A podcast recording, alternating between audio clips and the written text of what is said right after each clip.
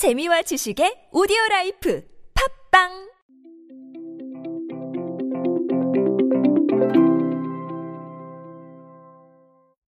여름엔 냉면입니까? 맞을 겁니다.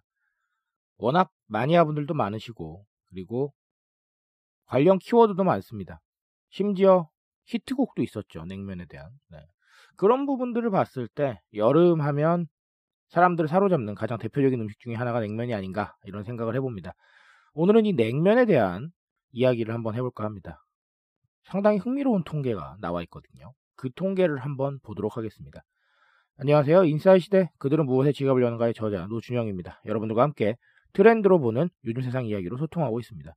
CJ 제일제당이요. 냉면 관련 제품 통계를 내놨는데 어, 상당히 흥미롭습니다. 이미 매출 250억 원을 기록을 했대요. 지난달에는 100억 이상의 매출을 올렸다고 합니다. 월 매출 역대 최고치라고 하네요. 이 최고치라는 게 2018년 7월을 넘어선 수준인데 2018년 7월이 폭염 때문에 굉장히 많이 힘들었고 아, 냉면이 많이 팔렸다고 해요. 그때를 넘어설 만큼 역대 최고치다. 역대급이란 얘기죠. 갑자기 왜 냉면을 이렇게 많이 샀을까라는 생각을 한번 해봤습니다. 사실 가장 기본적인 거는 CJ 제일제당이 직접 분석한 대로 내식 트렌드일 겁니다. 이 내식 트렌드라고 하면 뭐 말이 거창해 보이는데 안에서 밥 먹는 거예요. 이 안에서 밥 먹는다는 뜻은 집에서 식사를 하신다는 뜻이죠.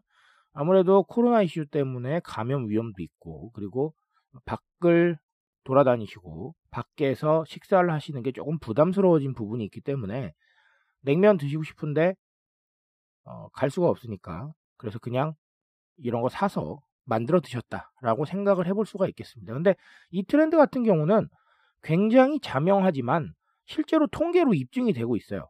뭐 예를 들면 생선구이 즉석식품들이 갑자기 많이 팔린다던가 아니면 참기름 판매량이 많이 늘었다던가 네, 이런 게 실제로 통계로 나와 있습니다. 그러다 보니까 어, 그 통계를 봤을 때 내식 트렌드가 확실하게 작용을 하고 있구나라는 생각을 하게 되죠. 그러다 보니까 제가 늘 언급드립니다. 홈코노미에 대한 언급을 드리는데 홈코노미 중에서도 우리가 식에 대한 식, 그러니까 밥을 먹고 그리고 이 밥을 먹는 과정에서 필요한 모든 것들.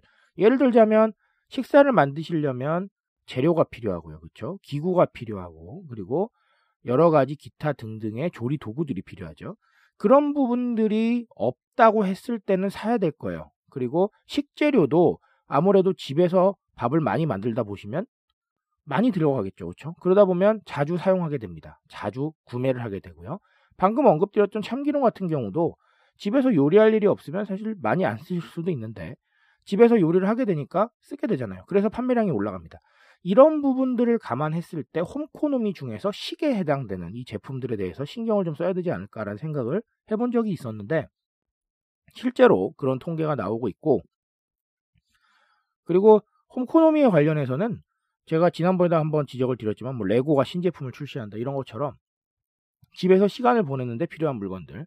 결론적으로 우리 지금 경제 주체들이 상품을 출시하면서 이 집에서 무언가를 하고 있는 거에 굉장히 집중을 하고 있다는 거예요, 실제로. 그러다 보니까 집에서 시간 보낼 거를 할 때 필요한 용품들을 공급을 하고, 그리고 집에서 밥 먹을 때 필요한 것들을 더 많이 만들어내고, 이런 부분들은 경제 주체들이 이미 집중을 하고 있다는 겁니다. 그래서 제가 오늘 드리고 싶은 말씀 중에 하나는 결론적으로 우리가 서비스나 어떤 컨텐츠를 제공을 할 때 우리가 집에서 무언가를 한다. 집에서 무언가를 시도한다라는 키워드를 잡고 실제로 내가 무엇을 하고 있는지 그리고 실제로 내가 무엇을 할 것인지에 대한 고민을 통해서 공급을 어떤 걸 해야 되는지 결정해 보실 필요가 있어요. 단순히 집에서 무엇을 많이 한다 대중들이 그리고 집에 많이 있는다라는 생각만으로는 부족합니다. 내가 그 환경에 들어갔을 때 무엇을 하고 있고 그리고 어떤 생각을 하고 있는지 고민하셔야 돼요. 다 똑같을 겁니다. 집에서 무엇을 해야 되는가, 집에서 뭘 먹어야 되는가, 그렇죠? 그런 부분들 생각하셔서 조금 더 발전적인 트렌드 그리고 조금 더 발전적인 방식을 내놓으세요. 그런 부분들이 차별화가 될 수 있습니다.